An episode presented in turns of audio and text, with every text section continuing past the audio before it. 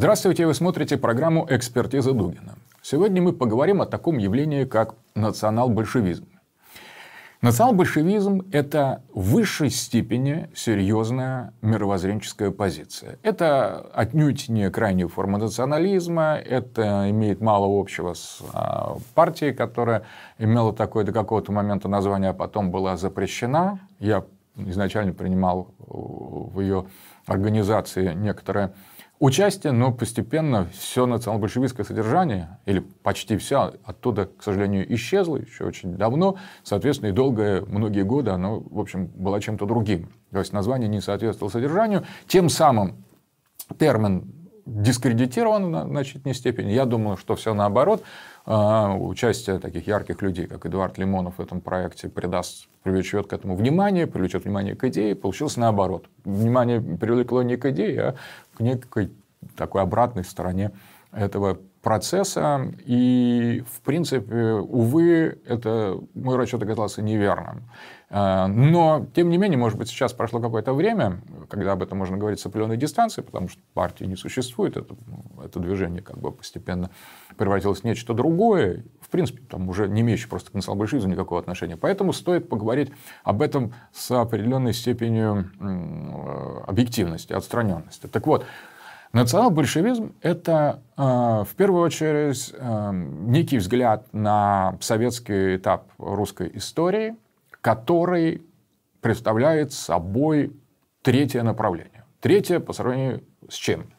Третье по сравнению с саморефлексией коммунистического режима самого по себе. То есть существовало советское понимание советского.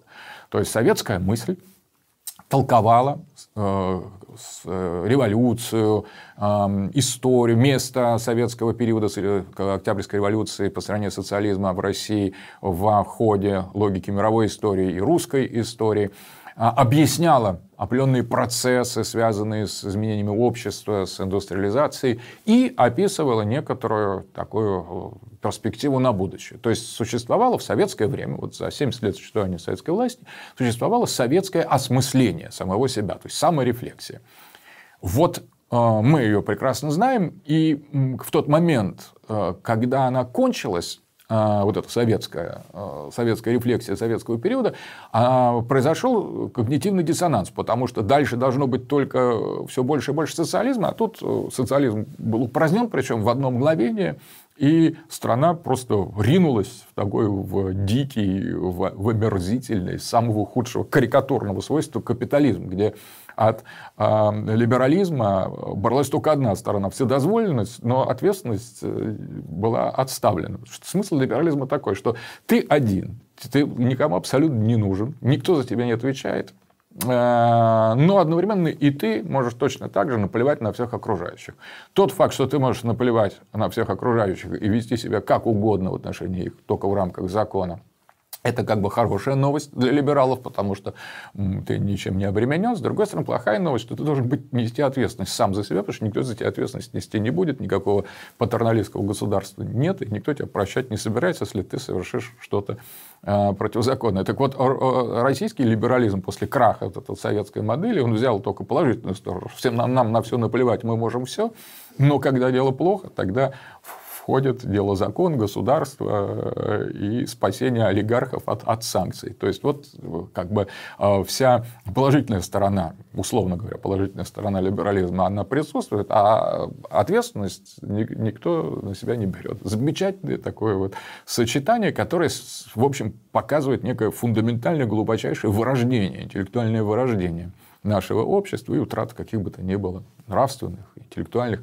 ориентиров. Но это к слову. Так вот, советское описание советского периода неверно, хотя бы потому, что оно вообще никак не прогнозировало конец социализма, исключая его как возможность. Но если социализм кончился, в то время, когда он кончиться не мог просто с точки зрения советской, значит, это советская методология объяснения советского неверна. Вторая, антисоветская, либеральная или даже скажем, консервативная, а, монархическая, она либерально а, описывала а, коммунизм как явление э, характерной тоталитарной сущности русского народа, по сути дела, это русофобская модель, что русские всегда тяготеют к какому-то кошмару, и вот даже такой просвещенный марксизм они в свойственном им духе превратили в какой-то в кровавый, в кровавый ужас, потому что таков русский народ, и он во всем виноват, он любую вещь способен испортить. Так либералы рассматривают советский период и считают, что а, ну, и марксизм как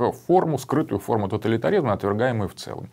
И э, консерваторы, э, скажем, монархисты, которых там практически к концу Советского Союза уже осталось там несколько десятков, горсть во всем мире. Ну, тем не менее, есть же они, есть, у них есть своя позиция. Они, в общем, объясняли это в основном теорией заговора, что пришли инородцы и, пользуясь такими некоторыми техническими сбоями в романовской модели, они вот захватили власть.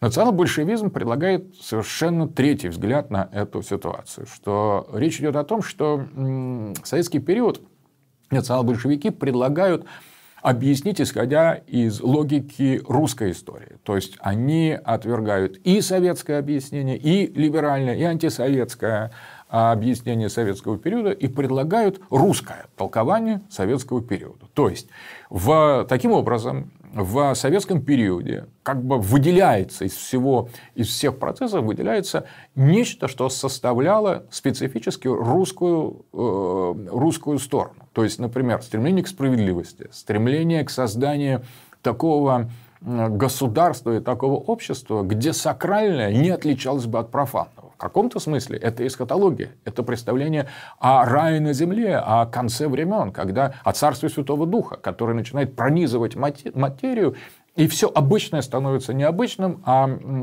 далекое и божественное не сходит на землю. Ярче всего это видно у Андрея Платонова в Чевенгуре, в Котловане, у Хлебникова, у Клюева, у первых ранних национал-большевиков, которые в большей степени даже национал-большевики, чем Лежнев или там, Тан Багарас или э, Устрялов, то есть классические теоретики национал-большевизма. Вот эти художники национал-большевизма, они более выразительны, в том числе и Маяковский отчасти, и а, авангардное искусство а, коренящаяся в Серебряном веке, в принципе, национал-большевизм и был определенно левое продолжение Серебряного века, особой версии софиологии или Федоровского учения о воскрешении мертвых. Все это а, спрессовалось в этом русском прочтении коммунизма, который, в общем, к рациональным марксистским схемам имел а, непрямое отношение. Какое-то имел, потому что оказалось, что и в, в, в нарративе самого Маркса есть этот эскатологический элемент. Вначале хорошо, пещерный коммунизм, как хорошо, в пещере живешь. Конечно, пещер – это все тоже такие, ну, как бы галлюцинации дарвинизма. Ну, ладно, как метафору можно рассматривать пещерный коммунизм как метафору. Люди простые, вот как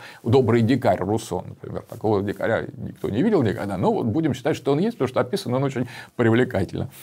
А, вот этот добрый дикарь а, или пещерный коммунизм, потом происходит эпоха отчуждения, накопления э, капитала, расслоения общества, потом капитал достигает капитализм самых отвратительных форм, и потом, наконец-то, происходит долгожданное возвращение. В общем, в этом есть что-то иудейское, тоже эсхатологическое. Да и схема э, иранской эсхатологии, зарастрийская, она очень близка. Это общий, общий сценарий эсхатологии. Так вот, и русские видели такой сценарий. Русский народ оказался в тяжелом положении, закрепощен, когда уже тоже никто не помнил, когда это началось. Но когда-то вот началось, а, произошло расслоение и имущественное, социальное, политическое.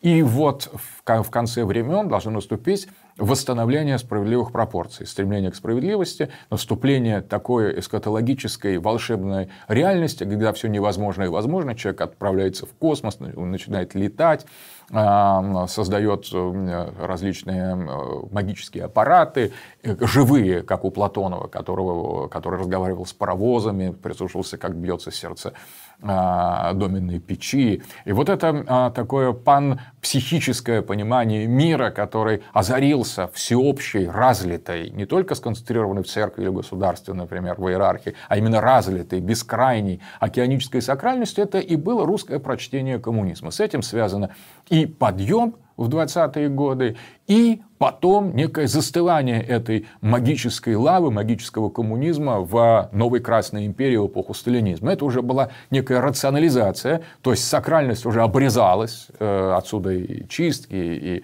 определенные репрессии.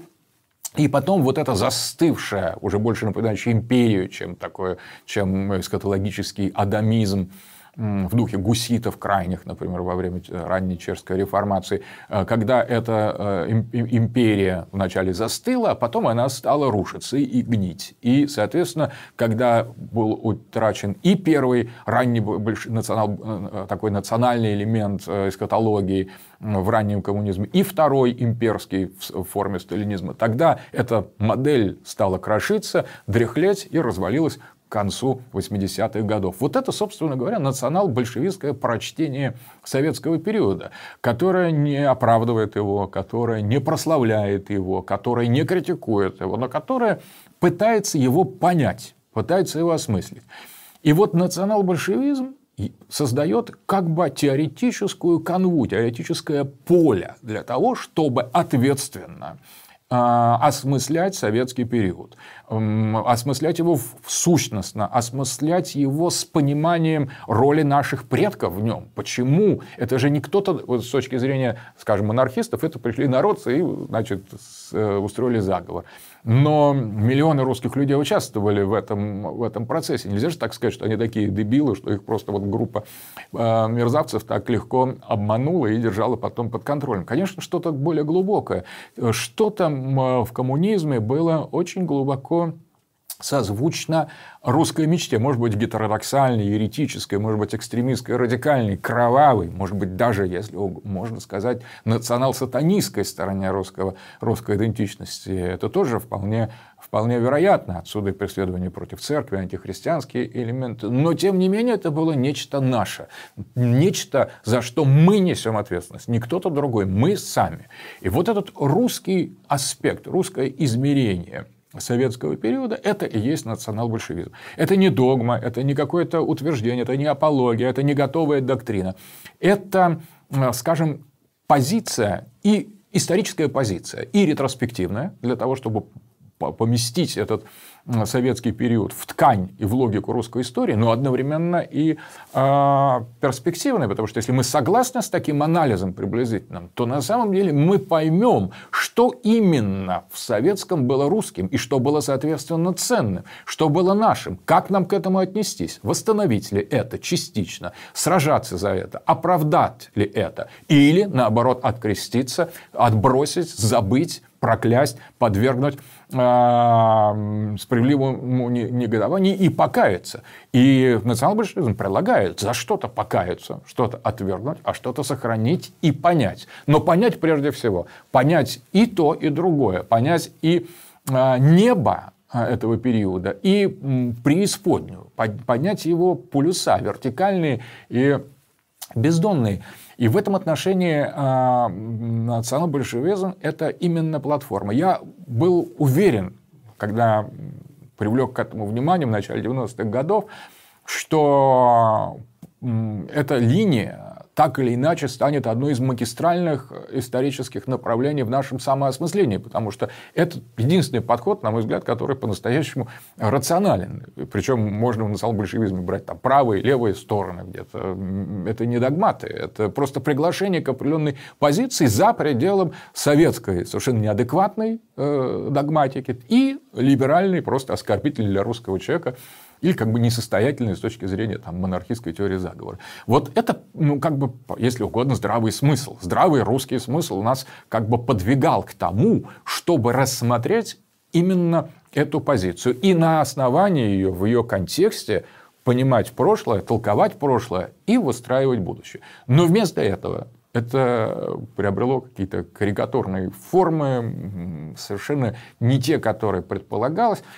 И, соответственно, я, как бы следуя своим собственным рекомендациям, в чем-то каяться, а что-то оправдывать, я вот готов принести свои извинения за то, что такая важная тема, как национал-большевизм, принципиальная для всего нашего народа, для всего нашего общества, для всего нашего патриотического движения, она является магистральной.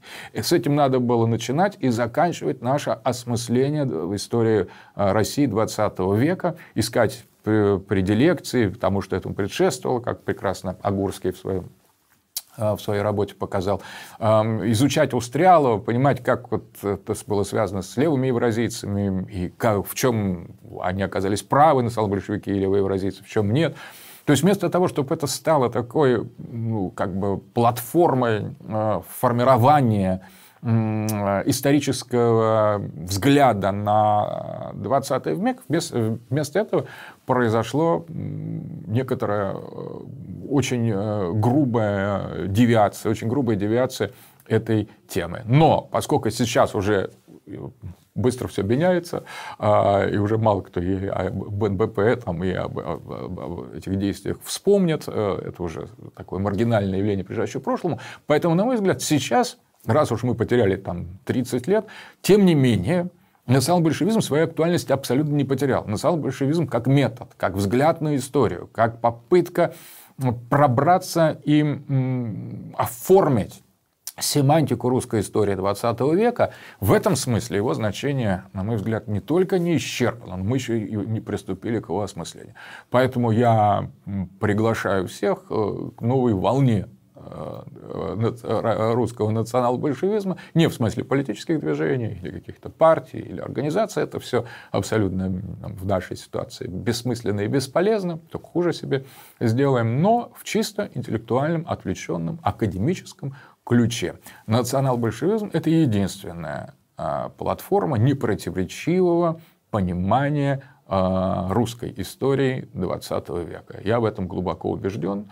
И если мы дадим себе труд углубиться в аргументацию такой позиции, я наверняка уверен, что а, на большинство а, честных, патриотических, интеллектуально полноценных людей это по-настоящему за пределами вот этих карикатурных э, э, версий произведет очень серьезное впечатление. Сейчас уже новое поколение, давайте передадим а, национал-большевистскому мировоззрению новую жизнь. Всего доброго. Вы смотрели экспертизу Дугина про национал-большевизм.